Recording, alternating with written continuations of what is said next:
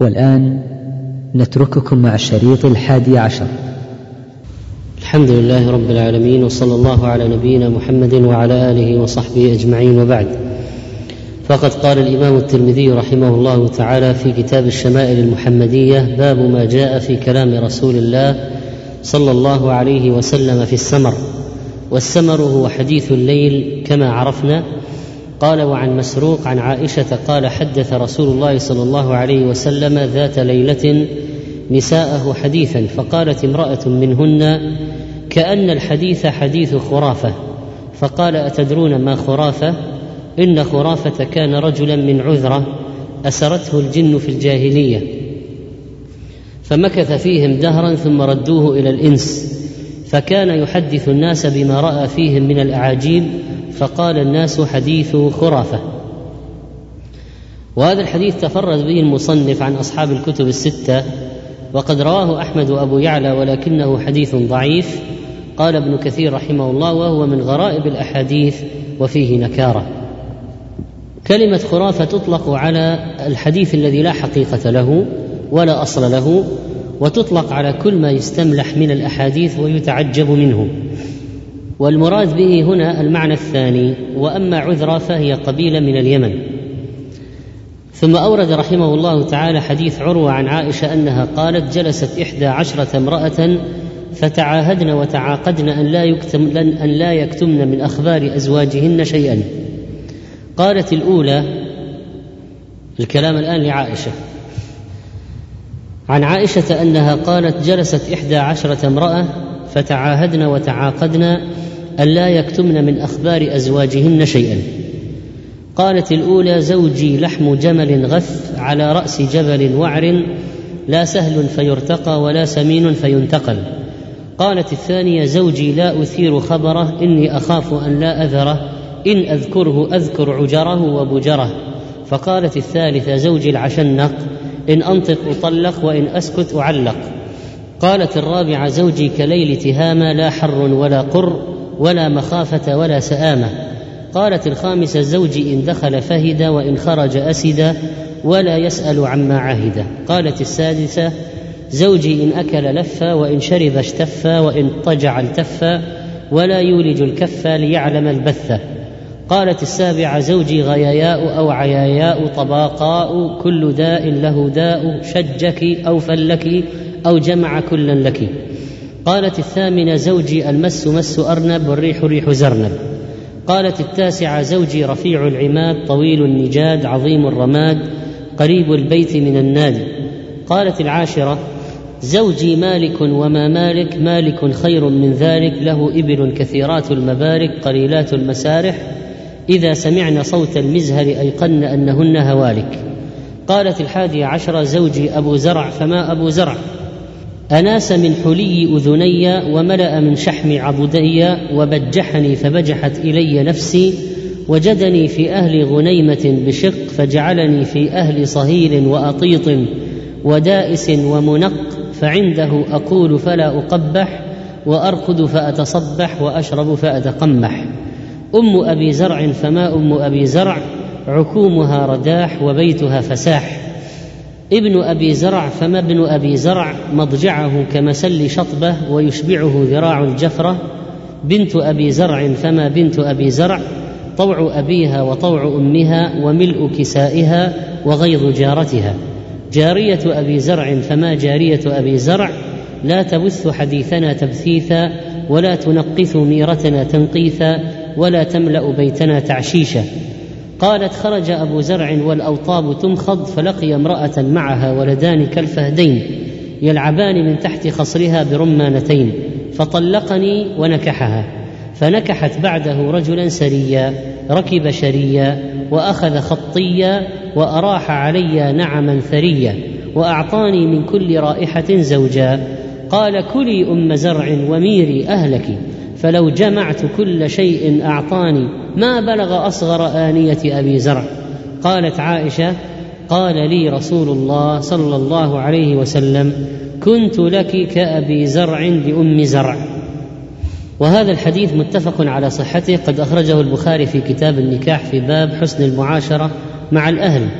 وكذلك مسلم رحمه الله ومشهور عند العلماء بحديث أم زرع وقد اعتنوا اعتنوا به وألفوا كتبا كثيرة في شرحه. ومن أجمع الشروح وأوسعها الشرح القاضي عياض في كتابه المفرد الذي سماه بغية الرائد لما تضمنه حديث أم زرع من الفوائد. وأما مناسبة الحديث للباب الذي عقده الترمذي رحمه الله فهو أن هذه القصة من ملح الأخبار وطرف الحكايات وتسلية للنفوس وجلاء للقلوب وحسن معاشرة للأهل. وكذلك ترجم عليه الترمذي رحمه الله باب ما جاء في كلام رسول الله صلى الله عليه وسلم في السمر وأدخل فيه هذا الحديث. ويروى عن علي رضي الله عنه أنه قال سلوا هذه النفوس ساعة بعد ساعة فإنها تصدأ كما يصدأ الحديد. ويروى عن عبد الله بن عباس رضي الله عنهما أنه كان يقول إذا أفاض من عنده في الحديث بعد القرآن والتفسير أحمضوا. يعني إذا مللتم من الحديث والفقه وعلم القرآن فخذوا في الأشعار وأخبار العرب كما أن الإبل إذا ملت ما حلا من النبات رعت الحمض وهو ما ملح منه. ومنه قول الزهري هاتوا من أشعاركم فإن الأذن مجاجة والنفس حمضة. يعني تشتهي الشيء بعد الشيء كما تفعل الإبل. فإذا ملت من الحلو أكلت الحامض. لأنها تمل الشيء الواحد المستمر. وقال أبو الدرداء إني لأستجم نفسي ببعض له ليكون ذلك عونا لي على الحق. وقال القاضي عياض وهذا كله ما لم يكن دائما متصلا يعني الترويح عن النفس. واللهو المباح محمود إذا ما كان طويلا متصلا. إذا كان في بعض الأحيان ساعة بعد ساعة فلا بأس به. أما أن يكون ذلك عادة الرجل حتى يعرف بذلك ويتخذه ديدنا ويطرب به الناس ويضحكهم فهذا مذموم غير محمود دال على سقوط المروءة ورذالة الهمة. واطراح ربقة الوقار والسمت مولجا صاحبه في باب المجون والسخف. والمشكلة الناس الآن أنهم يريدون التسلية والترفيه أكثر الأوقات.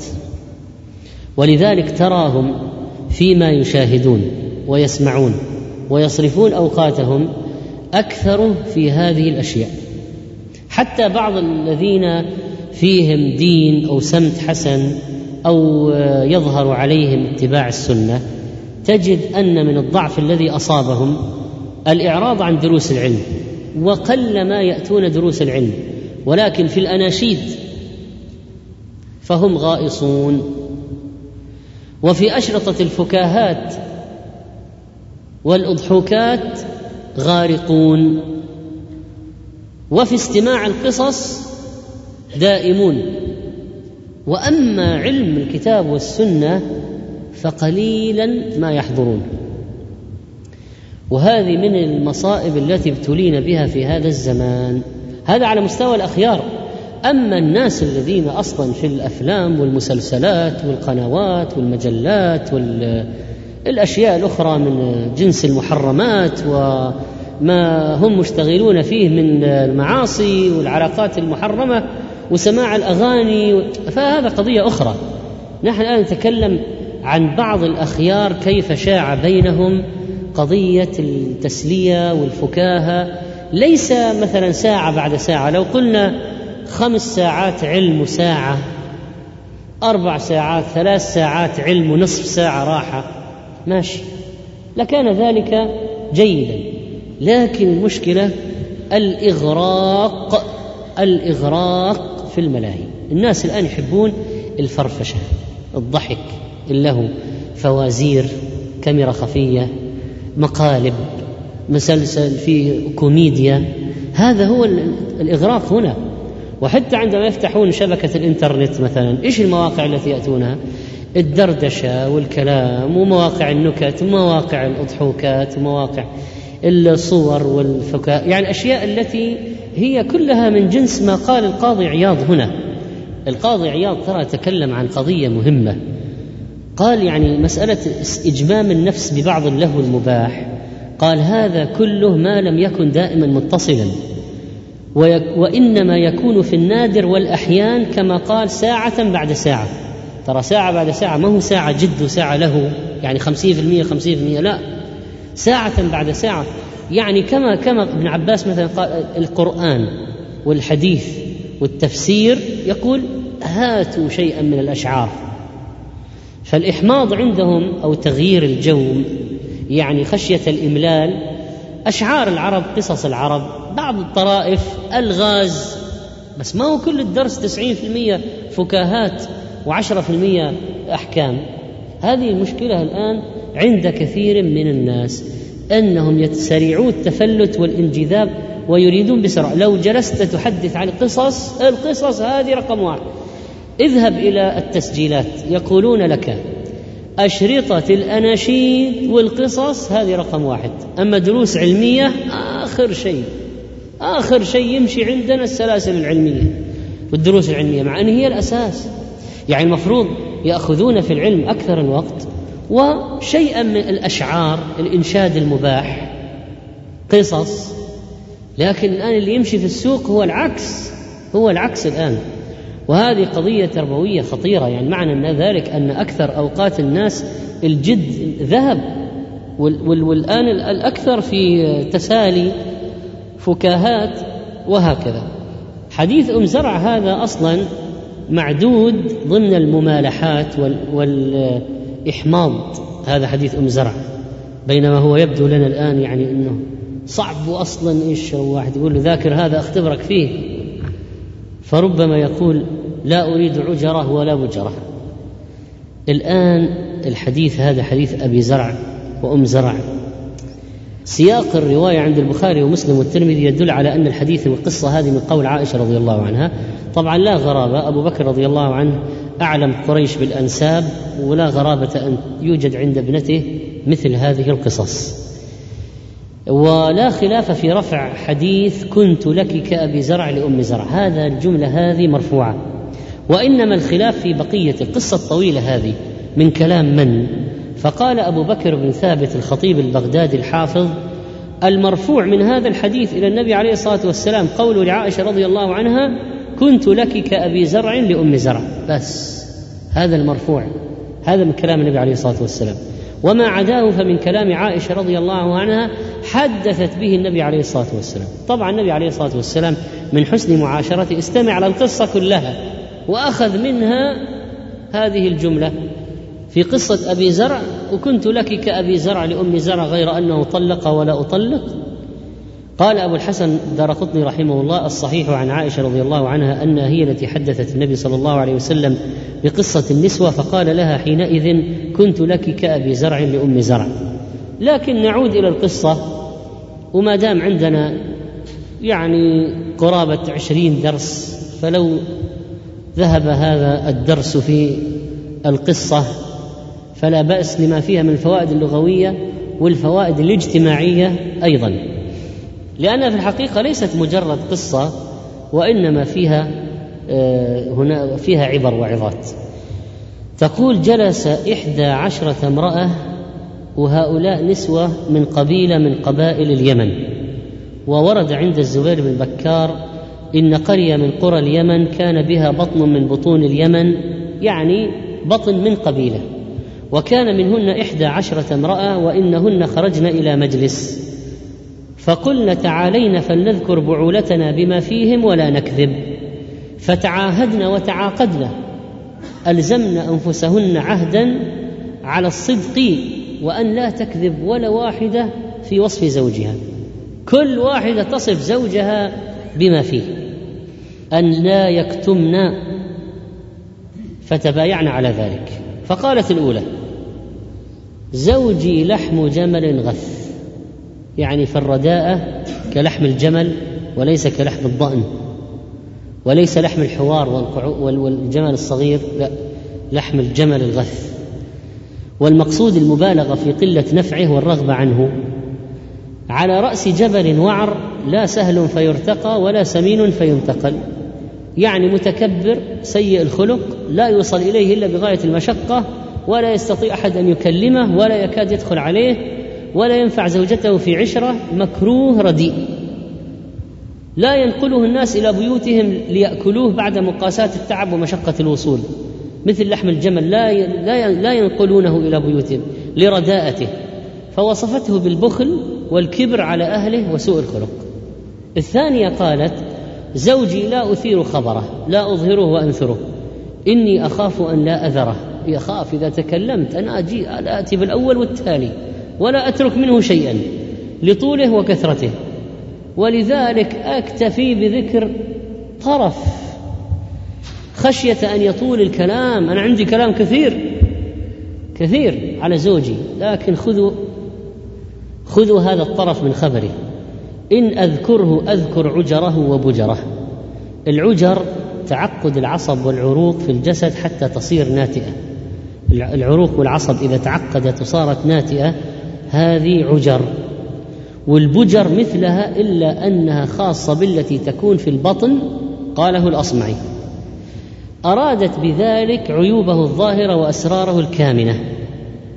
ولعله كان مستور الظاهر رديء الباطن. وزوجها كثير المعايب متعقد النفس عن المكارم. قالت الثالثة زوجي العشنق طويل لكن بغير نفع طويل ولكن ليس بنافع. إن أنطق أطلق وإن أسكت أعلق.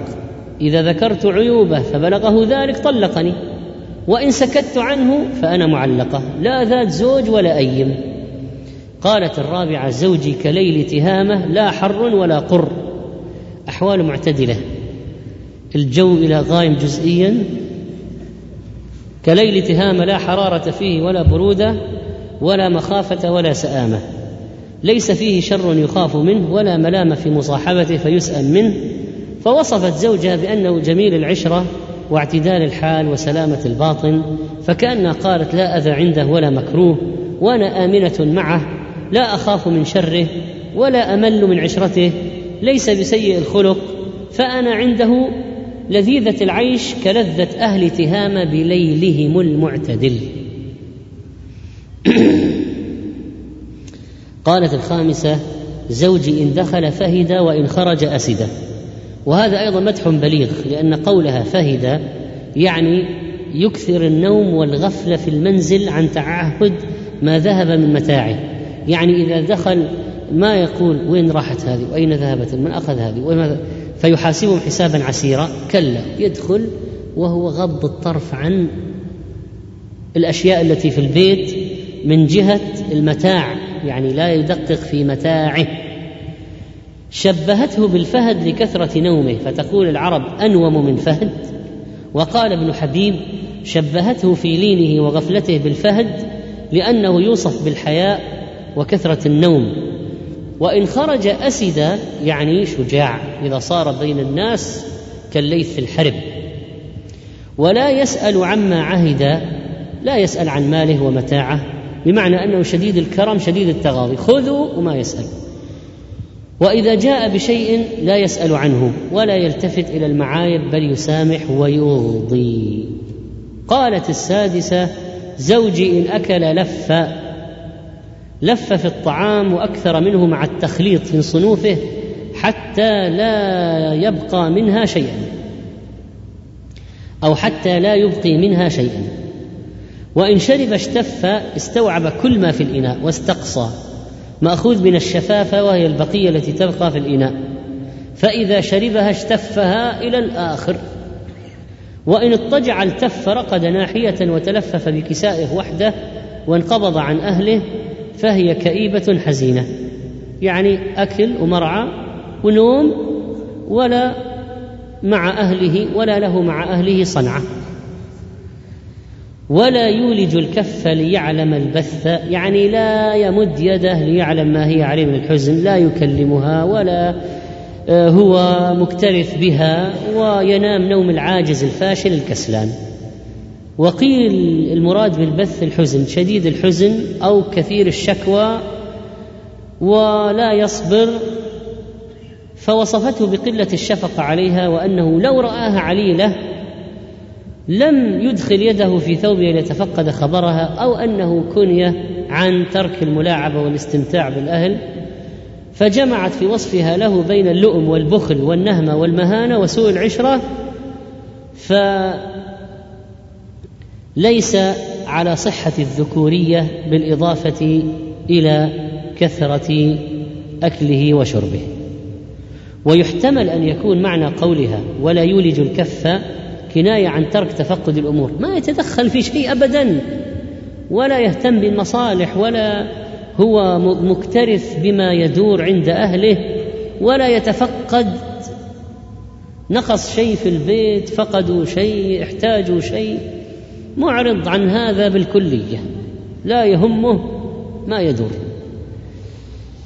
قالت السابعة زوجي غياياء أو عياياء طبقاء أحمق مأخوذ من الغياية وهي الظلمه لا يهتدي إلى مسلك ولا يعرف يخرج من أي مشكلة ولا يعرف كيف يحل أي قضية. ثقيل الروح لا إشراق فيه تغطت عليه الأمور لا يعرف يتصرف. ابدا. العي هو الحمق. كل داء له داء. كل شيء تفرق في الناس من المعايب مجموع فيه. شجك جرحك في رأسك. وجراحات الرأس تسمى تسمى شجاجا. أو فلك الكسر والضرب. أو جمع كلا لك. يعني ضروب للنساء. إما يكسر عظم أو يشج الرأس أو يجمع بينهما. وصفته بالحمق والتناهي في سوء العشرة وأنه مؤذي سباب وإذا مازحها يعني هذا إذا إذا أراد أن يتلاطف ويعني يكون مزوحا فإما يشجها أو يكسر عظم فيها أو يشق جلدها أو يغير على مالها أو يجمع بين هذا كله. هذا مزحه جدا خفيف. قالت الثامنة زوجي المس مس أرنب والريح ريح زرنب. الزرنب دويبة لينة الملمس ناعمة الوبر جدا والزرنب نبت طيب الريح. وصفته بأنه لاعن الجسد لين يعني حسن الخلق عريكة لطيفة طيب العرق لكثرة نظافته واستعماله للطيب أو أن حديثه طيب ومعاشرته جميلة. المس مس أرنب والريح ريح زرنب. التاسعة قالت زوجي رفيع العماد وصفته بطول البيت وعلوه لأنه من بيوت الأشراف وكذلك يعلونها ويضربونها في المواضع المرتفعة الأشراف. يروح فوق ينصب خيمة يعني يراها الناس. طويل النجاد فهذا كثير الحاشية والغاشية. ناس كثيرين كثيرون يأتونه وعنده حاشية كثيرون. طويل النجاد حمالة السيف لأنه طويل القامة وصاحب شجاعة. عظيم الرماد لأن ناره موقدة للأضياف. لا تنطفئ ولا تهدأ. فرماده كثير لكثرة طبخه وعمل الطعام للضيفان. قريب البيت من النادي من مجلس القوم وصفته بالشرف في قومه إذا تفاوضوا وتشاوروا في أمر أتوا جلسوا قريبا من بيته ليأخذوا رأيه ويعتمدوا عليه ويمتثلوا أمره. قد وضع بيته في وسط الناس ليسهل لقاؤه وإعانته لهم. ولا يحتجب عنهم ولا يتباعد منهم بل إنه قريب منهم يتلقاهم ويبادر لإكرامهم ضد من يتوارى بأطراف المنازل لئلا يأتيه الضيوف. قالت العاشرة زوجي مالك وما مالك؟ أي شيء هو مالك؟ ما أعظمه وما أكرمه. هذا يعني مالك يعني أنه كريم. مالك خير من ذلك زيادة في الإعظام والثناء وطيب الذكر والسؤدد والفخر. له إبل كثيرات المبارك قليلات المسارح. كثيرات المبارك المبارك جمع مبرك وهو مكان نزول الإبل. والمسارح جمع مسرح وهو الموضع الذي تنطلق فيه الإبل للرعي. مسرح. ومعناه أن له إبلا كثيرات بارك بفنائه لا يوجهها تسرح إلا قليلا. معظم أوقاتها للضيفان مستعدة من الألبان واللحمان. إذا سمعنا يعني الإبل صوت المزهر عودهن. إذا ضرب المزهر للضيفان أن واحدة على الأقل منهن منحورة للضيفان. إذا سمعن صوت المزهر أيقن أنهن هوالك. فهو يرحب بالضيفان بالمزهر وإذا سمعت الإبل صوت المزهر أيقن أنهن هوالك. قالت الحادية عشرة والأخيرة زوجي أبو زرع فما أبو زرع؟ أناس من حلي أذني النوس الحركة من كل شيء متدل ناس ينوس نوسا. يعني حلاني أقراط في الأذن فهي تنوس وتتحرك وتصدر أصواتا لكثرتها. فملأ أذنيها بالحلي وهذا إذا كان الأذن فما بالكم بالعنق والأيدي والساق وما يحليها به في العضد. قال قالت أناس من حلي أذني. ملأني ذهب لؤلؤ وجواهر وملأ من شحم عضدي. أسمنني بإطعامي. فهو يكرمها ويغذيها ويعتني بصحتها. وبجحني فبجحت إلي نفسي. يعني فرحها ففرحت. وعظمها فعظمت. قالت وبجحني فبجحت إلي نفسي يعني عظمني فعظمت هي في نفسها. وجدني في أهل غنيمة بشق. غنيمة يعني كأنهم ناس فقراء. ما عندهم لا خيل ولا إبل. والعرب ما كانوا يعتدون بكثير بالغنم وهؤلاء عندهم غنيمة بشق يعني كأنه أخذها من بيت متواضع.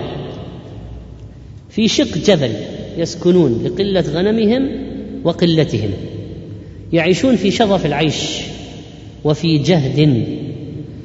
أخذني فجعلني في أهل صهيل وأطيط.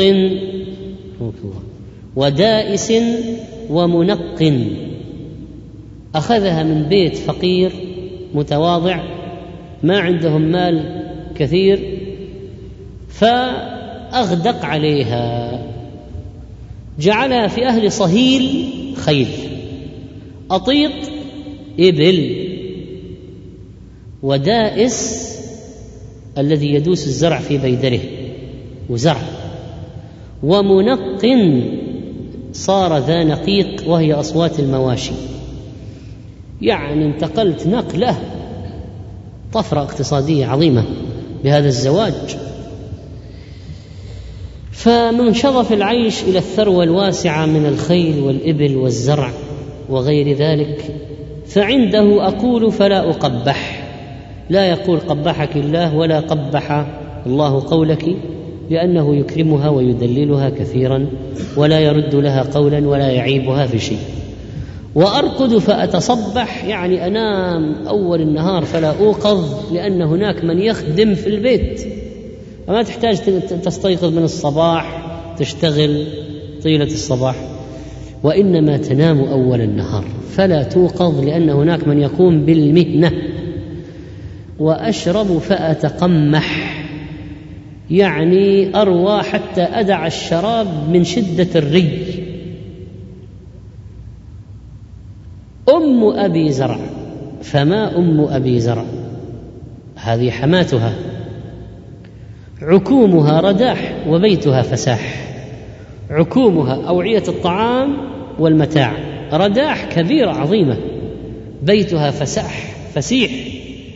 فوصفت والدة زوجها بأنها كثيرة الآلات والأثاث والقماش واسعة المال كبيرة البيت عظيمة الثروة أنهم بخير ورغد من العيش.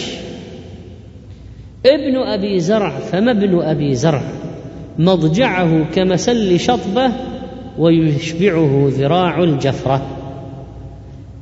الشطبة الجريد والسعف يشق منه قضبان تنسج منها الحصر.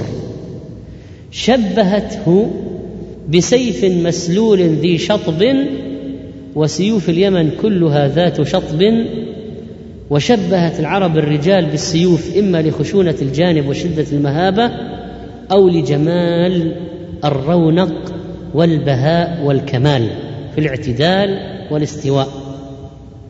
فابن أبي زرع هكذا من الرجال مهاب جميل ذا كمال هو ذو كمال. وأما الجفرة فهي الأنثى من ولد المعز. إن كان إذا كان ابن أربعة أشهر يفصل عن أمه ويرعى. فيشبعه ذراع الجفرة. الجفرة قلنا هذه الأنثى من المعز الصغيرة. فالمراد يعني أنه لا يأكل كثيرا. يعني ذراع الجفرة يكفيه بنت أبي زرع فما بنت أبي زرع؟ طوع أبيها طوع أمها وملء كسائها وغيظ جارتها.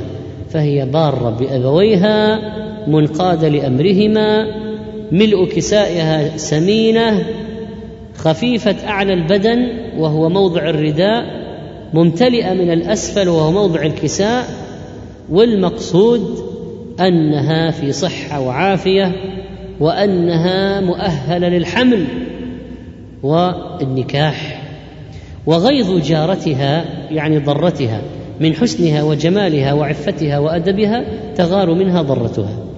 جارية أبي زرع فما جارية أبي زرع؟ لا تبث حديثنا تبثيثا. تكتم الأسرار. لأن الآن الخدم اللي يبغى يعرف اللي في البيوت يروح الخدم. الخدم عندهم كل شيء. ويمكن تذهب الآن إلى أندونيسيا وسريلانكا فتجد أخبارنا هناك مبثثة تبثيثا. جارية أبي زرع فما جارية أبي زرع؟ لا تبث حديثنا تبثيثا ولا تنقي ثميرتنا تنقيثا. لا تظهر الحديث ولا تتكلم عن الطعام ولا ولا ولا تفسد الطعام وتفرقه. ولا تخرج ما في منزل أهلها إلى غيرهم. يعني أمينة. لا تبث حديثنا تبثيثا تكتم أسرارنا. ولا تنقي ثمرتنا تنقيثا لا تفرط في الطعام ولا تخرج خارج البيت وتوزع منه بدون استئذان وتنقله إلى بيت آخر بلا إذن. ولا تملأ بيتنا تعشيشا يعني لا تترك الكناسة والقمامة والقمامة فيه مفرقة كعش الطائر بل هي تعتني بنظافة البيت وإلقاء الكناسة بعيدا عنه ولا تكتفي بقم الكناسة وتركها في جوانبها كأنها الأعشاش. لأن في بعض الخدم آه، إذا كنست جعلت هذا الكناسة جعلتها في طرف البيت أو جعلتها تحت الكنب وتحت الأسرة وتحت السجاد. في الأماكن التي لا ترى. وهذه الجارية فما بالك بالبيت؟ قالت خرج أبو زرع والأوطاب تمخض. الأوطاب أوعية اللبن. بكر بخروجه مرة وقت قيام الخدم والعبيد لأشغالهم. فلقي امرأة معها ولدان لها كالفهدين كانوا من زمان يرغبون في المرأة إذا رأوا عندها يرغبون في المرأة ال ال الثيب.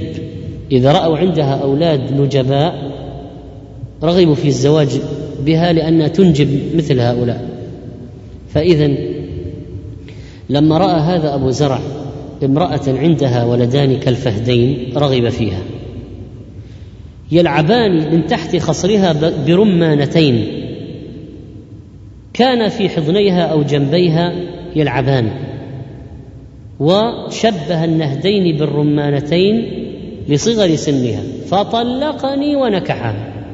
رغب في الأولاد أن تنجب له مثل هذين الولدين فطلقني ونكحها. فنكحت بعده رجلا سرية يعني من سرات الناس وكبراء الناس في الصورة والهيئة ركب شرية فرسا خيارا فائقا يمشي بلا فتور يمضي بلا فتور وأخذ خطي الرمح. الخط منطقة بنواحي البحرين تجلب منها الرماح. هل هي موجودة الآن؟ إلا. ما في الاحساء الآن. بلد اسمها الخط ها أو الخط. تجلب منها الرماح. وأراح علي نعما ثريا من الرواح موضع مبيت الماشية أتى بها إلى المراح والنعم الابل والبقر والغنم ثريه يعني كثيرة وأعطاني من كل رائحة زوجا. من كل ما يروح من الابل والبقر والغنم والعبيد. زوجه يعني اثنين. فهذا الزوج الثاني الذي تزوجته أم زرع لأن أبا زرع طلقها لم يكن سيئا كان كريما وقال كلي أم زرع وميري أهلك صليهم ووسعي عليهم. فلو جمعت كل شيء أعطاني الجديد الثاني هذا ما بلغ أصغر آنية أبي زرع. يعني وين كان هذاك الأول؟ كان شيء عظيم. فمع أن الثاني شجاع وصاحب فضل وجود وسؤدد وأباح لها أن تأخذ من ماله ما تشاء وتهدي لأهلها مبالغه في إكرامها ولكن لو جمعت كل ما أعطاها ما خرج إناء صغيرا من آنية زوجها الأول. لما انتهت القصة إلى هذا قالت عائشة قال لي رسول الله صلى الله عليه وسلم كنت لك كأبي زرع لأم زرع. يعني في الألفة والوفاء وليس في الفرقة والجلاء. لأنه جاء في رواية إلا أنه طلقها وإني لا أطلقك. وزاد النسائي والطبراني في رواية قالت يا رسول الله بل أنت خير من أبي زرع. فاذا الحديث هذا فيه فوائد عظيمة ومنها حسن عشرة النساء وتأنيس الأهل والمحادثة بالأمور المباحة. واستماع الرجل لقصص زوجته وما تخبره والمزاح أحيانا وانبساط النفس إلى الزوجة ومداعبة الزوجة وذكر المرأة إحسان زوجها والتحديث عن الأمم الخالية وضرب الأمثال وجواز الانبساط بطرائف الأخبار ومستطابات النوادر تنشيطا للنفوس. وحض النساء على الوفاء لبعولتهن وقصر الطرف عليهم والشكر لجميلهم وجواز المبالغة في الأوصاف إذا لم يكن ذلك ديدنا وذكر المرء بما فيه من العيب للحاجة والفائدة وبغير ذلك يكون غيبة. ولعل هؤلاء النسوة ما ذكرنا أسماء أزواجهن ولكن على اية حال آه، عائشة لما قصت القصة عن نساء مجهولات وغائبات فصحيح يعني بالنسبة لكلام عائشة ليس غيبة لكن المقصود هنا أن أخذ الخبر والعبرة ونقل الأخبار عن عن القصص الحقيقية بدون التعريف بأصحابها لتجنب الوقوع في آه، فضح الآخرين أو غيبة الآخرين. فتقول والله في زوج وزوجة من خبرهم كذا وكذا وكذا للعبرة ولا تخبر عن ما يعين هذا الزوج أو هذه الزوجة. وتقوية لمن كره نكاح من كان لها زوج لأن المرأة المطلقة ممكن تكون يعني أخذت دروسا من زواجها الأول وتصبح في زواجها الثاني أنجح. فبعض الناس يقول مطلقة ما أبغى قد تكون مطلقة أحسن. التجربة التي مرت بها إذا صار زوجها الثاني أحسن من الأول ورأت الفرق عظمت الثاني وأطاعته. وفيه أن الحب يستر الإساءة. من وين أخذناه؟ الحب يستر الإساءة.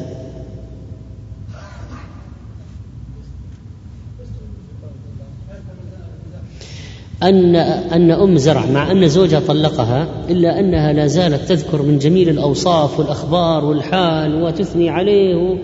وحتى زوجها الثاني تقول لو كل اللي أعطاني ما كان أصغر كأصغر إناء من آنية أبي زرع. فمع أنه طلقها والطلاق لا شك أنه جرح في نفس المرأة وشيء يعني آه، مكروه للمرأة كأنه طعنة. لكن مع ذلك مما أراها من الكرم ما نست فضله مع أنه طلقها ما نست فضله من شدة إكرامه. ولعلها أحبته حبا والحب يستر الإساءة. وفي ذلك وفي القصة هذه جواز آه، وصف المحاسن إذا كان الشخص مجهولا بحيث لا تحدث فتنة. أما أن توصف امرأة معينة لرجل يعرفها فلا يجوز. ما يجوز. النبي صلى الله عليه وسلم حرم وصف المرأة للرجل كأنه يراها. لا تنعت المرأة المرأة المرأة لزوجها كأنه ينظر إليها. هذا حرام. طبعا من باب أولى أن توريه صورتها بالجوال. صورها. يعني إذا قال لا تنعت المرأة لا تصف كأنه يراها. كيف لو أنه وأعطته الصورة؟ هذه أشنع وأشنع. وفي الحديث أن من شأن النساء أنهن يتحدثن غالبا عن ازواجهن بخلاف الرجال فإنه في النادر من يتحدث عن زوجته لانشغال بأمور المعاش. أما المرأة خلاص هذه زوجها حياتها. فإذا أذاعت نشرة أخبار ما هي الأنباء التي تملأ نشرة الأخبار؟ أخبار الزوج وفعل وفعل وقال وصنع وعمل فالمهم أن الإنسان يحسن إلى زوجته بحيث يبقى عندها لو مات أو صار فراق ذكرى حسنة. طبعا الذكرى الحسنة الأهم هي ما يذكر به في الملأ الأعلى أو يوم القيامة. وخيركم خيركم لأهله. وصلى الله على نبينا محمد. الحمد لله رب العالمين وصلى الله على نبينا محمد وعلى آله وصحبه أجمعين. وبعد فقد قال الإمام الترمذي رحمه الله تعالى في كتابه الشمائل المحمدية باب ما جاء في نوم رسول الله صلى الله عليه وسلم. عن البراء بن عازب رضي الله عنه أن النبي صلى الله عليه وسلم كان إذا أخذ مضجعه وضع كفه اليمنى تحت خده الأيمن وقال رب قني عذابك يوم تبعث عبادك وفي رواية يوم تجمع عبادك. الحديث صححه ابن حجر رحمه الله والشيخ الألباني في الصحيحة وقوله عليه الصلاة والسلام كان إذا أخذ مضجعه وقول البراء رضي الله عنه كان النبي صلى الله عليه وسلم إذا أخذ مضجعه يعني أراد النوم فيه واستقر والمضجع هو موضع الضجوع وضع كفه اليمنى تحت خده الأيمن أي وضع راحته تحت الشق الأيمن من وجهه. وهذا يدل على أنه عليه الصلاة والسلام كان ينام على شقه الأيمن. وضع كفه اليمنى تحت خده الأيمن أي وضع راحته تحت الشق الأيمن من وجهه. وهذا يدل على أنه عليه الصلاة والسلام كان ينام على شقه الأيمن. وإلا كيف سيضع كفه اليمنى تحت خده اليمنى إذا كان ليس بنائم على خد على شقه الأيمن؟ فهذا يستلزم أنه كان يضطجع على شقه الأيمن. ويؤكد ذلك ما جاء في حديث البراء في الصحيحين أن النبي صلى الله عليه وسلم قال إذا أتيت مضجعك فتوضأ وضوءك للصلاة ثم اضطجع على شقك الأيمن. فندب ذلك لكل من أراد النوم ليلا أو نهارا لأنه قال إذا أردت مضجعك وهذا عام سواء أراد نوم القيلولة في النهار أو نوم الليل فإن ذلك كله تنطبق عليه هذه السنة. ويقول ربي والرب المالك المتصرف الذي يربي عباده بنعمه. قني عذابك أي أجرني منه. يوم تبعث وفي رواية تجمع عبادك وهو يوم البعث والنشور. وهذا يقول النبي عليه الصلاة والسلام مع أن الله غفر له ما تقدم من ذنبه وما تأخر وأجاره من عذابه ومع ذلك يعترف بالتقصير ويسأل الله الوقاية من العذاب. فيقول رب قني عذابك. فماذا بالنسبة لنا نحن العبيد المقصرين؟ فماذا بالنسبة لنا نحن العبيد أهل التفريط والتقصير؟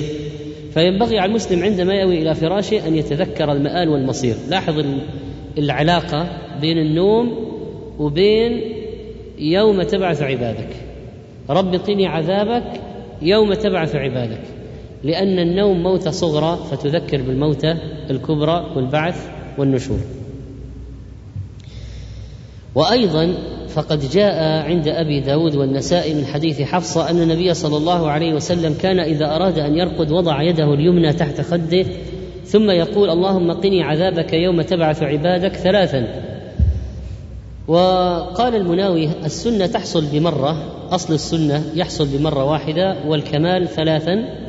وفي هذا الحديث بيان أن هدي النبي صلى الله عليه وسلم في النوم أن ينام على شقه الأيمن وهو أسرع إلى الانتباه لعدم استقرار القلب فإن القلب في الجانب الأيسر فلا يستغرق في النوم بخلاف ما إذا نام على جنبه الأيسر فيكون القلب في استراحته يستغرق فيبطئ الانتباه. قال ابن القيم رحمه الله وقد قيل إن الحكمة في النوم على الجانب الأيمن أن لا يستغرق النائم في نومه.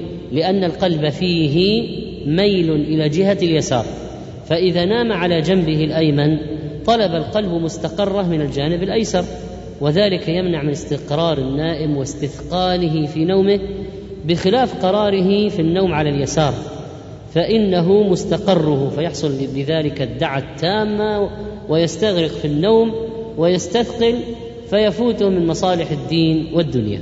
قال ابن القيم رحمه الله وكثرة النوم على الجانب الأيسر مضر بالقلب بسبب ميل الأعضاء إليه فتنصب إليه المواد تصبح كلها فوق القلب لأنه يكون تحت.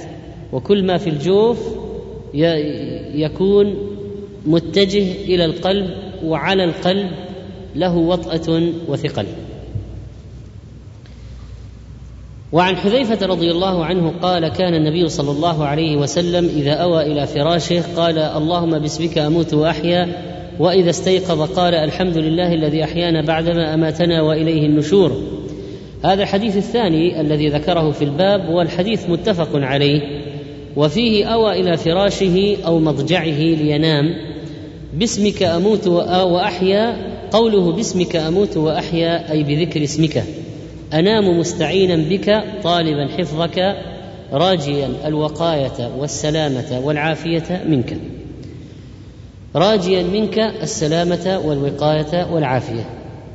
أو يكون المعنى لا أنفك عن اسمك في حياتي ومماتي.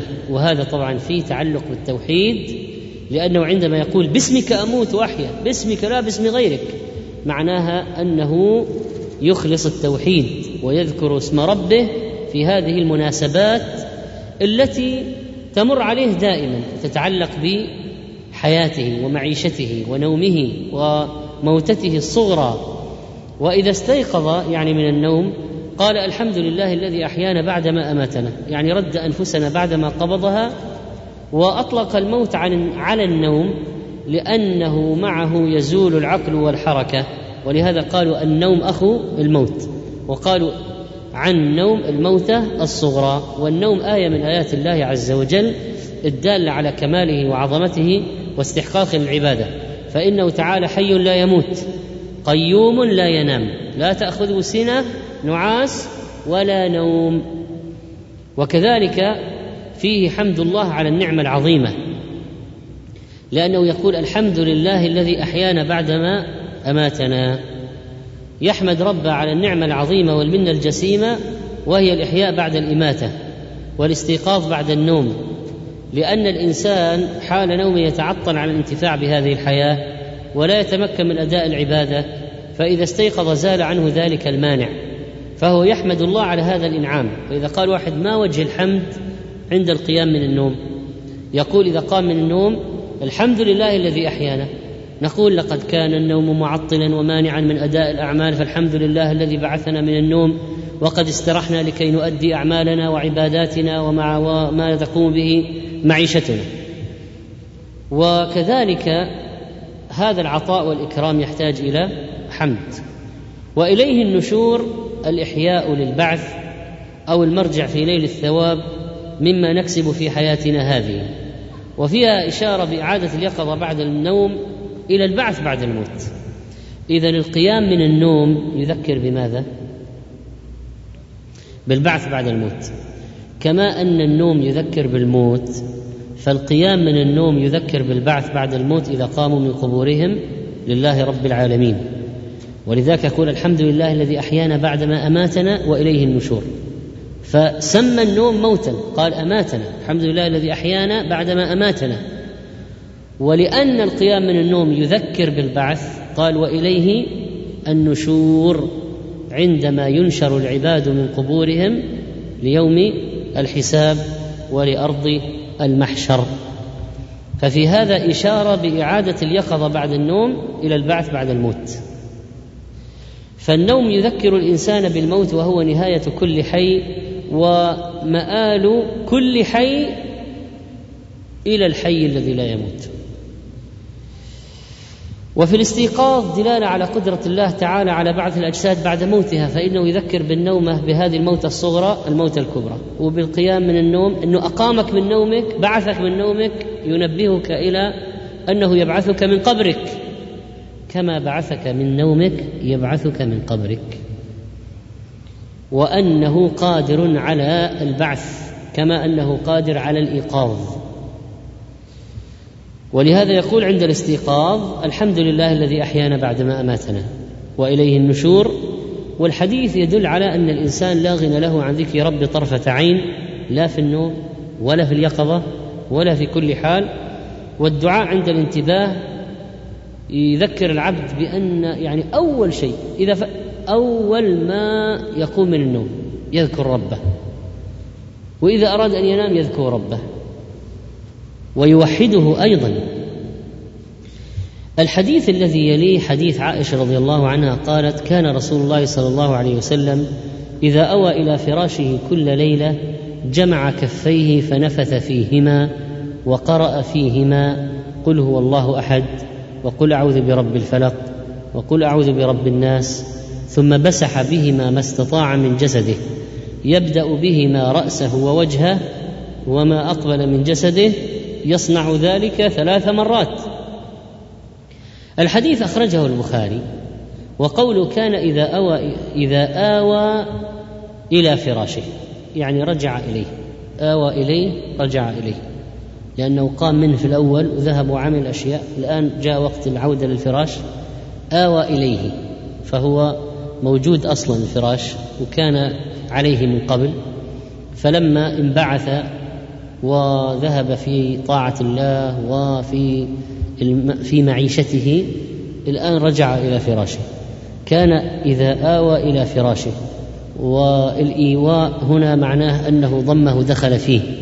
فإذا هذا الفعل يفعله الإنسان يعني ليس وهو جالس عليه وإنما إذا دخل في الفراش وضمه الفراش والمأوى كل ما آوى إليه الإنسان.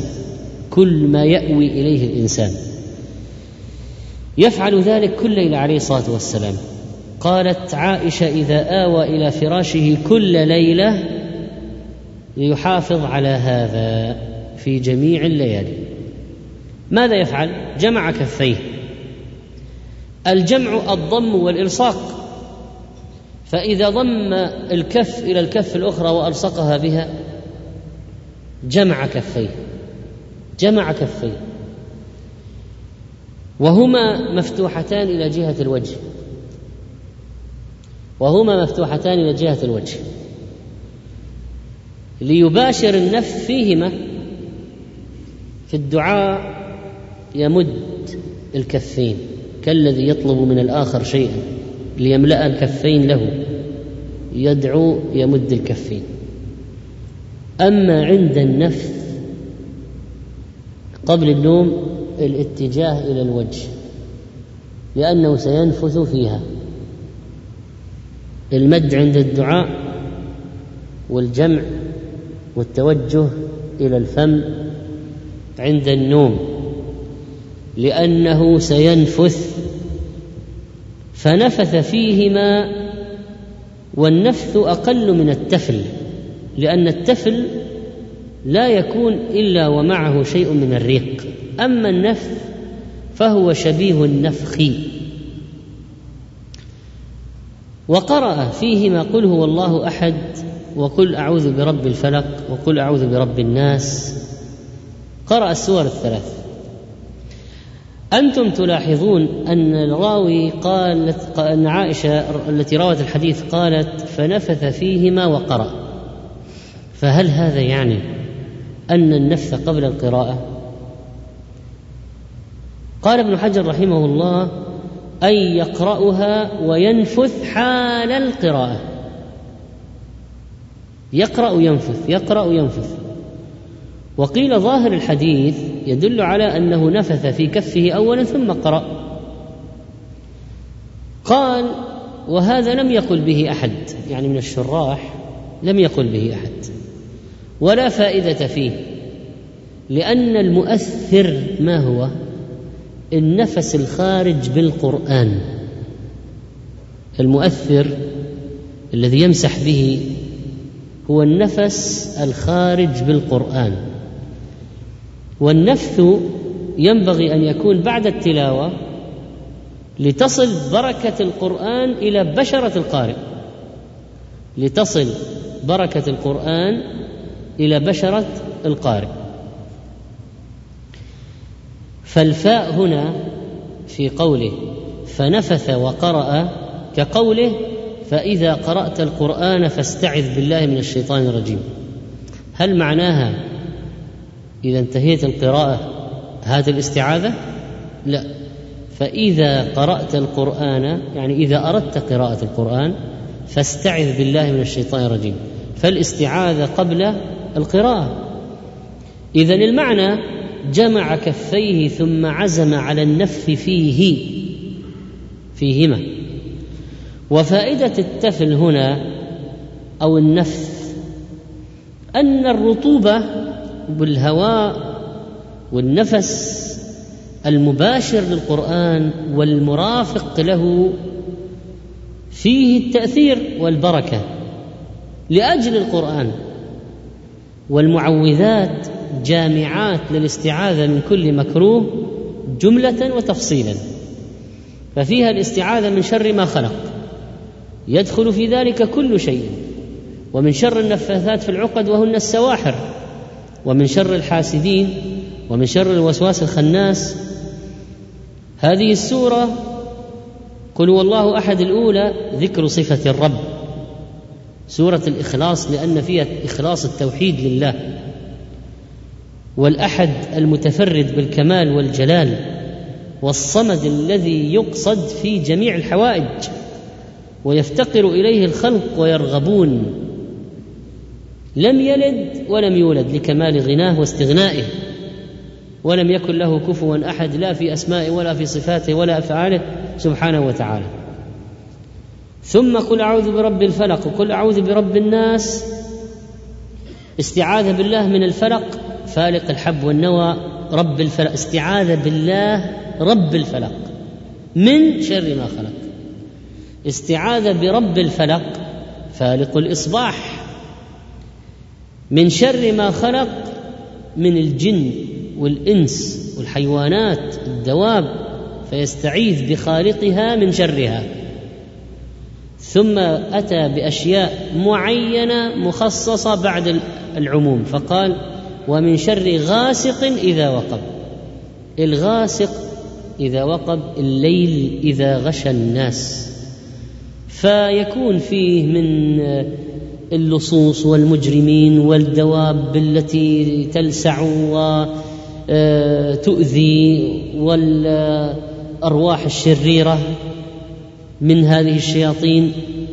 اذا الليل هذا فيه أشياء كثيرة من الشرور تنبعث فيستعيذ بالله من شر غاسق إذا وقب.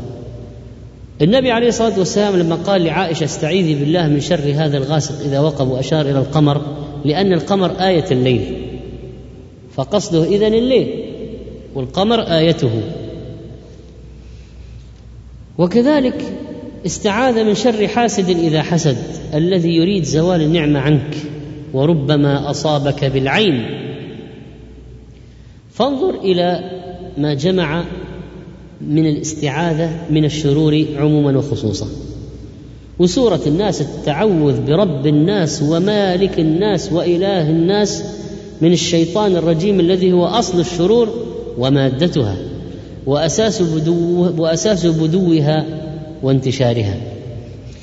ثم مسح بهما ما استطاع من جسده فهذا يدل على أن السنة أن يمسح بيده ما استطاع مسحه من بدنه.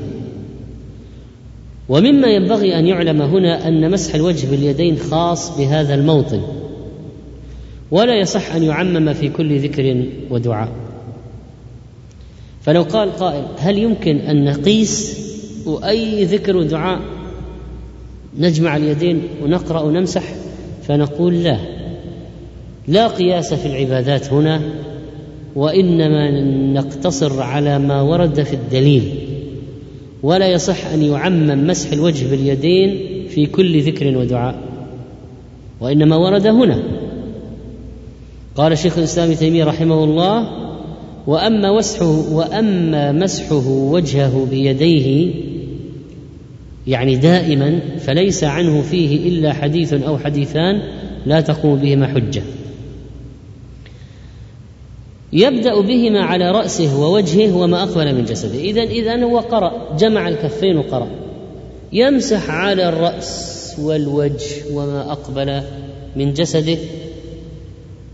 وكل ما استطاع أن يصل إليه فيبدأ بأعالي البدن. ثم إلى ما أدبر منه. يصنع ذلك ثلاث مرات وهذا هي هذه السنة تاسيا بالنبي عليه الصلاة والسلام. فحري بالمسلم أن يحافظ على هذه الصفة لينال حفظ الله ورعايته وكفايته ولينام قرير العين.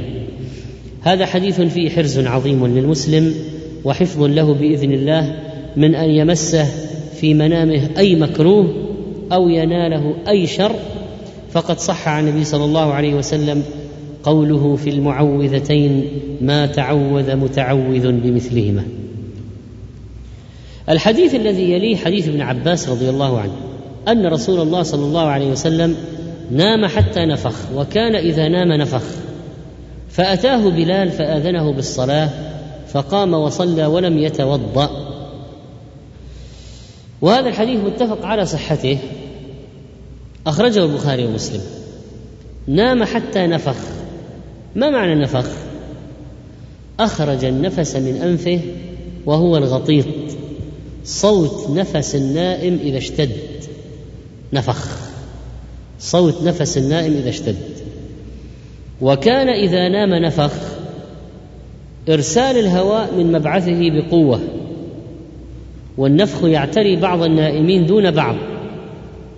وليس بمذموم ولا مستهجن. اذا بعض الناس إذا نام تراه ينفخ يخرج منه النفس بصوت. ليس شخيرا لا. نفخ النفخ غير الشخير. لأن الشخير يعني بعضه يحتاج إلى علاج. لأن بعض الزوجات لا تستطيع أن تنام من شخير زوجها كما أن بعض الزوجات يشخرن أيضا. ولذلك الإنسان في بعض المناسبات مثل رحلة الحج ينام وسط مجموعة من الناس. فقد يبتلى ب كما قال أحدهم نمت بالأمس وكان بجانبي سماعتين استريو اثنان يشخران. كل واحد بصوت. هذا صوت ثم يأتي الثاني وهكذا. المهم الشخير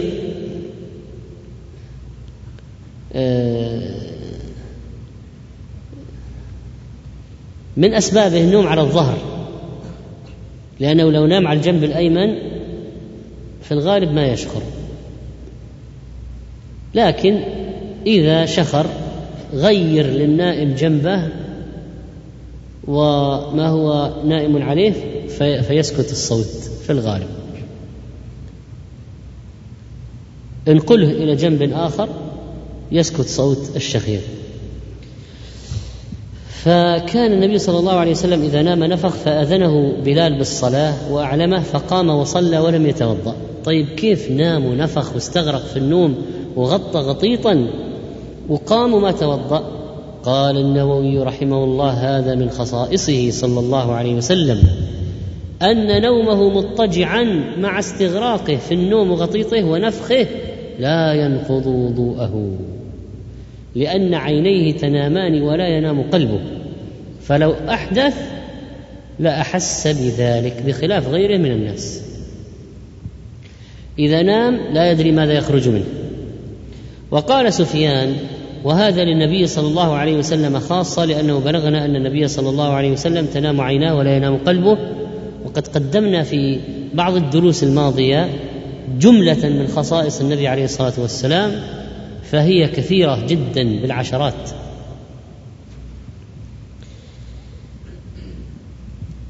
قال سفيان لأنه بلغنا أن النبي صلى الله عليه وسلم تنام عيناه ولا ينام قلبه. وفي الحديث المتفق عليه أن عائشة رضي الله عنها قالت له يا رسول الله أتنام قبل أن توتر؟ قال يا عائشة إن عيني تنامان ولا ينام قلبي.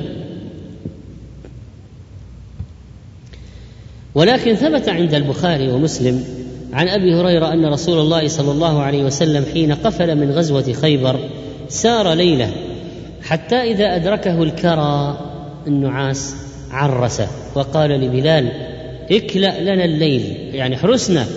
فصلى بلال ما قدر له ونام رسول الله صلى الله عليه وسلم وأصحابه فلما تقارب الفجر استند بلال إلى راحلته. مواجه الفجر فغلبت بلالا عيناه وهو مستند إلى راحلته. فلم يستيقظ رسول الله صلى الله عليه وسلم ولا بلال ولا أحد حتى ضربتهم الشمس. رحمك الله. فكان رسول الله صلى الله عليه وسلم أولهم استيقاظا. ففزع رسول الله صلى الله عليه وسلم فقال أي بلال؟ فقال بلال أخذ بنفس الذي أخذ بأبي أنت وأمي يا رسول الله بنفسك. صرنا كلنا سوا. الذي أخذ بنفسك أخذ بنفسه. وهذا اعتذار جميل وتخلص. وقد تكلم العلماء في الجمع بين حديث النوم هذا وبين قوله صلى الله عليه وسلم إن عيني تنامان ولا ينام قلبي. قال النووي رحمه الله لا منافاة بينهما لأن القلب إنما يدرك الحسيات المتعلقة به كالحدث والألم ونحوهما ولا يدرك الأشياء الخارجية كطلوع الفجر. يعني هو النبي عليه الصلاة والسلام إذا نام تنام عيناه ولا ينام قلبه. لكن هل معنى لا ينام قلبه يعني يعرف كل شيء يدور في العالم الخارجي الآن؟ ها؟ لا ما هو شرط. لكن يحس بما يحدث له هو من حدث ألم شيء. وأيضا ينزل عليه الوحي يوحى إليه في المنام أو يرى المنام بالأحرى. يرى في المنام رؤيا حق.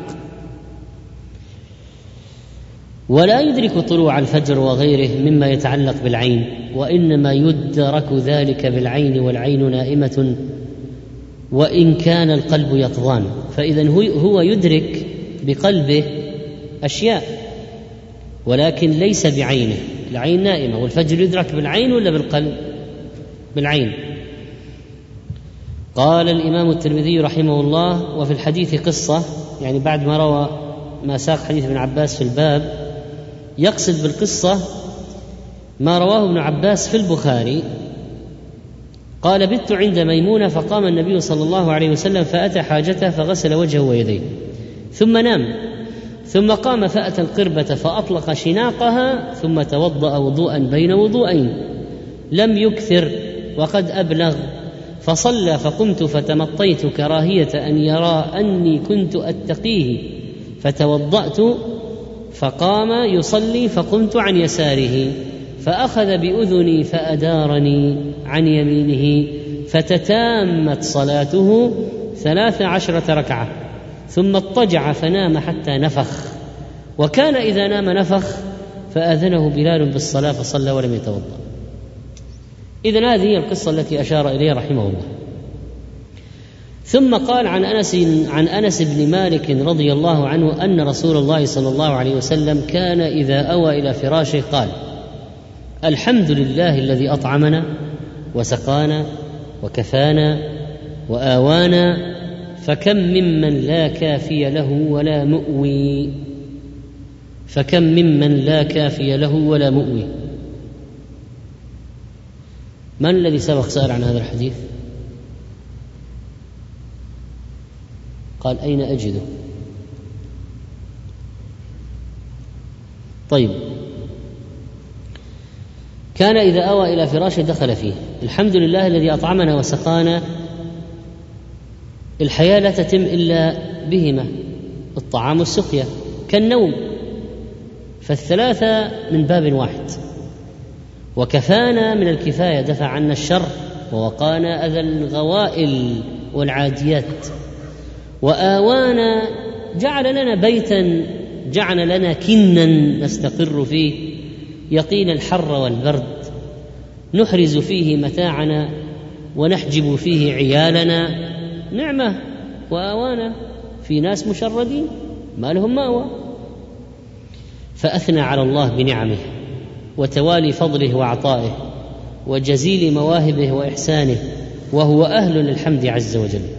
الحمد لله الذي أطعمنا وسقانا وكفانا وآوانا فكم ممن لا كافي له ولا مؤوي كثير من خلق الله لا يكفيهم الله شر الأشرار ولا يجعل لهم مسكنا بل يتركهم يتأذون في الصحاري والبراري بالبرد والحر وقيل معنى هذا كم ممن لا كافي له ولا مؤوي كم من منعم عليه لم يعرف قدر نعم الله فكفر بها. على اية حال الحديث هذا والدعاء فيه أن المؤمن يتذكر دائما نعم الله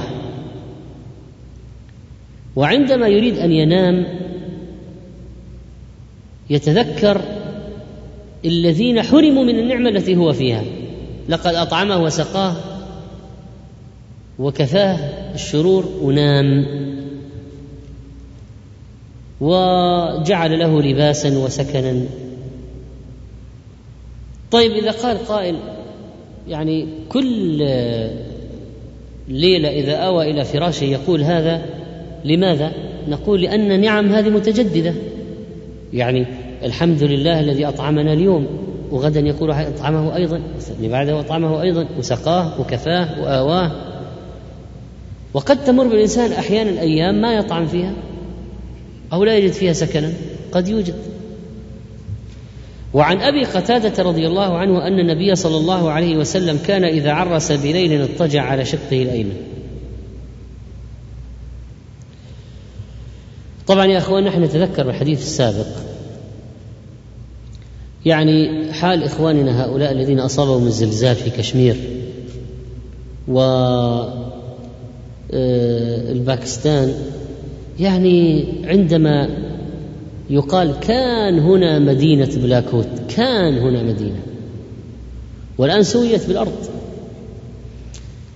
الناس لو خربت بعض البيوت أو قصفت يأوون إلى بيوت جيرانهم أقاربهم لكن البلد كلها إذا راحت البيوت تصور الناس الآن حتى يبنوا بيوتا جديدة. كم يحتاجون من الوقت؟ يعني خلاص واحد في العراء. الزلزال هذا يعني آه، يقضى على ما عند الإنسان في لحظات. ما له الآن شيء يأوي إليه. خلاص صارت قاعا صفصفا. ولذلك المأوى نعمة. ونتذكر مثلا أهل فلسطين وغيرها الذين شردوا من قراهم. ما لهم إلا خيام. هذا إذا وجد إذا وجدوا خياما. ففي ناس كثير يعيشون في العراء ما في يعني ما في شيء يظله من الشمس ولا شيء يكنه من البرد ولا شيء يستر عياله. إنت عندك الان نساء الآن في البيت عندك بنات وأخوات والأم والزوجة وال... أين يأوي هؤلاء؟ ولذلك التذكر النعم الحمد لله كفانا وآوانا فكم ممن لا كافي له ولا مؤوي. ناس ما لهم ما لهم مأوى يؤويهم. قال وعن أبي قتادة رضي الله عنه أن النبي صلى الله عليه وسلم كان إذا عرس بليل اضطجع على شقه الأيمن وإذا عرس قبيل الصبح نصب ذراعه ووضع رأسه على كفه. إذا عرس بليل نزل وهو مسافر آخر الليل الاستراحه وما هو التعريس؟ نزول المسافر آخر الليل للنوم والاستراحة. وهذا طبعا في اللغة مرجع للغة. لأننا أعطينا مرة مترجما يترجم لنا حديثا نهى عن التعريس على جواد الطريق. وقال إنها مأوى الهوام بالليل. نهى عن التعريس على جواد الطريق يعني على جنب الطريق لأن الهوام تأتي إليها إلى جنب الطريق. فما تنام أنت على جنب الطريق ادخل مثلا. أو اذهب إلى شيء مكان مرتفع مثلا. فلما ترجم هذا المترجم نهى عن التعريس على جواد الطريق. قال no wedding on side way. يعني ما تتزوج أو تسوي عرس أو تدخل بأهلك لا تعرس على جانب الطريق. فليش؟ لأن المسألة هذه يعني الصحابة عرب. ويأخذون من اللغة العربية كان إذا عرس بليل فممكن واحد يفهم عرس يعني إذا كان آه، دخل بأهله في العرس اضطجع على شقه الأيمن وإذا عرس قبيل الصبح إذا دخل بها قبل الصبح نصب ذراعه وضعه على رأسه إيش يقول؟ إيش المصيبة اللي إحنا فيها؟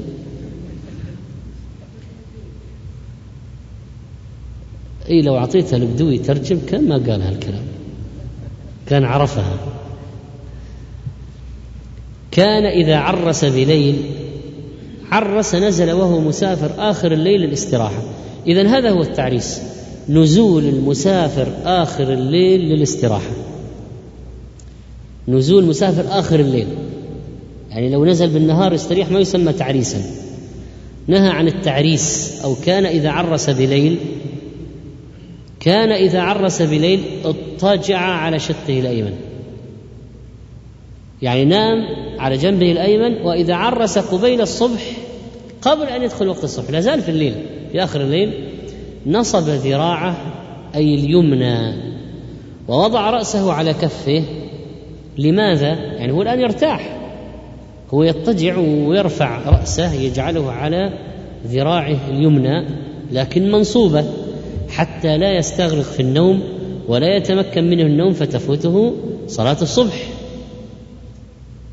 ويكون هذا أعون على الانتباه. وهذا معناه أن الإنسان إذا كان متعبا ويريد أن يأخذ راحة قبل الفجر ما يهيئ لنفسه يعني وضعية نوم يستغرق فيها وإنما يجعل وضعيته في النوم وضعية قلقة غير مستقرة حتى ما يستغرق في النوم. كان يستند مثلا ولا ينام على جنبه كاملا يرفع جزء من جسده مثلا وجاء عند أحمد بن حبان والحاكم كان رسول الله صلى الله عليه وسلم إذا عرس وعليه ليل توسد يمينه وإذا عرس قبل الصبح وضع رأسه على كفه اليمنى وأقام ساعده. يتوسد يمينه يجعلها وسادة لرأسه يجعلها وسادة لرأسه وينام نومة المتمكن لأن الصبح ليس بقريب. ففيه جواز النوم قبيل دخول وقت الصلاة وذلك لمن يعلم من نفسه أنه يستيقظ أو يوجد من يوقظه. مع اختيار وضعية مناسبة للنوم لا تجعله يستغرق إذا كان الصبح قريبا مثلا بحيث يأخذ قليلا من الراحة ولا تفوته الصلاة. وهذا جمع بين المصالح. هذا مثال على الجمع بين المصالح. وبذلك نكون قد أنهينا هذا الباب ونختم بملخص في هدي صلى الله عليه وسلم في النوم والاستيقاظ. قال ابن القيم رحمه الله من تدبر نومه ويقظته صلى الله عليه وسلم وجده أعدل نوم وأنفعه للبدن والأعضاء والقوى فإنه كان ينام أول الليل ويستيقظ في أول النصف الثاني فيقوم ويستاك ويتوضأ ويصلي ما كتب الله له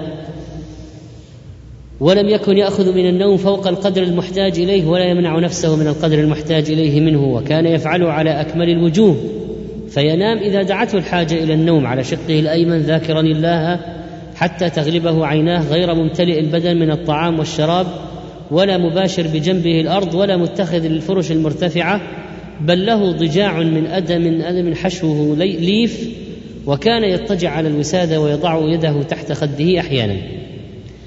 فمن هدي صلى الله عليه وسلم اولا في النوم اولا أن لا ينام على سقف ليس له حائط. ما ينام على سقف مرتفع ليس له سور لأنه ممكن يتقلب ويقع. قال عليه الصلاة والسلام من بات على ظهر بيت ليس عليه حجار فقد برئت منه الذمة. صححه الألباني. وفي رواية فوقع فمات فبرئت منه الذمة لأن النائم لا يشعر بحركة جسمه وتقلبه وهذا الذي نام على مكان ما له حاجز يكون مظنة للسقوط. ثانيا ألا ينام بمفرده. فعن ابن عمر رضي الله عنه أن النبي صلى الله عليه وسلم نهى عن الوحدة أن يبيت الرجل وحده أو يسافر وحده. وذلك لما في الوحدة من الوحشة وكثرة الأوهام ولعب الشيطان بالعبد إذا نام وحده. ثالثا نفض الفراش قبل النوم. لحديث أبي هريرة رضي الله عنه قال قال النبي صلى الله عليه وسلم إذا أوى أحدكم إلى فراشه فلينفض فراشه بداخلة إزاره فإنه لا يدري ما خلفه ثم يقول باسمك ربي وضعت جنبي وبك أرفعه. إن أمسكت نفسي فارحمها وإن ارسلتها فاحفظها بما تحفظ به عبادك الصالحين.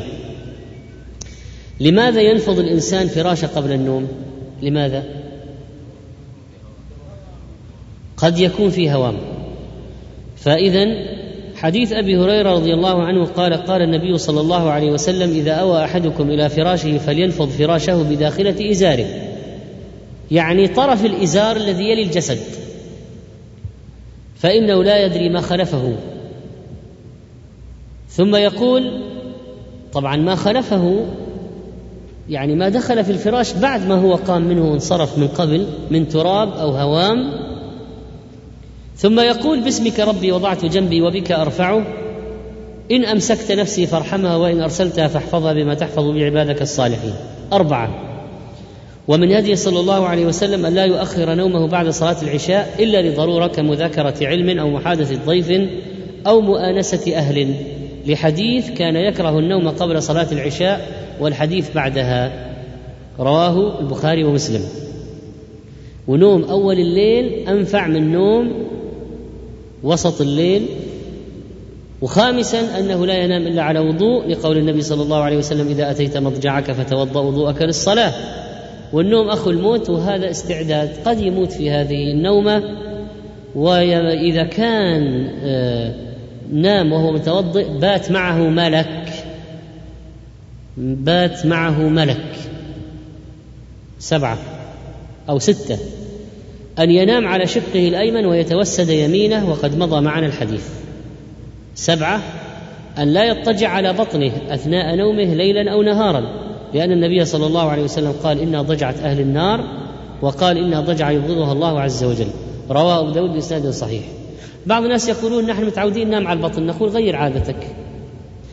أما إذا نام على أحيانا من شدة الألم الإنسان ينام على بطنه هذه ضرورة.